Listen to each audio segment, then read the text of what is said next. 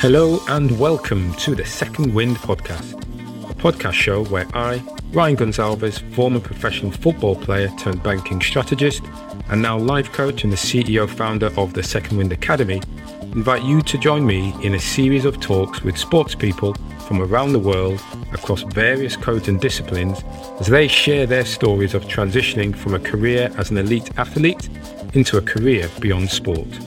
Did they leave behind skills or did they bring certain sporting skills with them or was it much more about what they had to learn?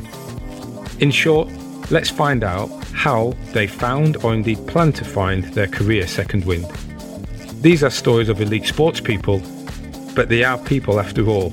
And I believe that these stories are going to be of interest to those inside and outside the game. Let's be inspired by the stories of others Second Wind Academy specialises in supporting individuals who are looking for their second wind in career. The key thing is to remember that reshaping your career, recrafting and transforming your career is a team sport. So don't do it alone. If you're thinking that I might be able to help, then please get in contact with me through my website on www.2ndwind.io. That's www secondwind.io. It's also in the show notes.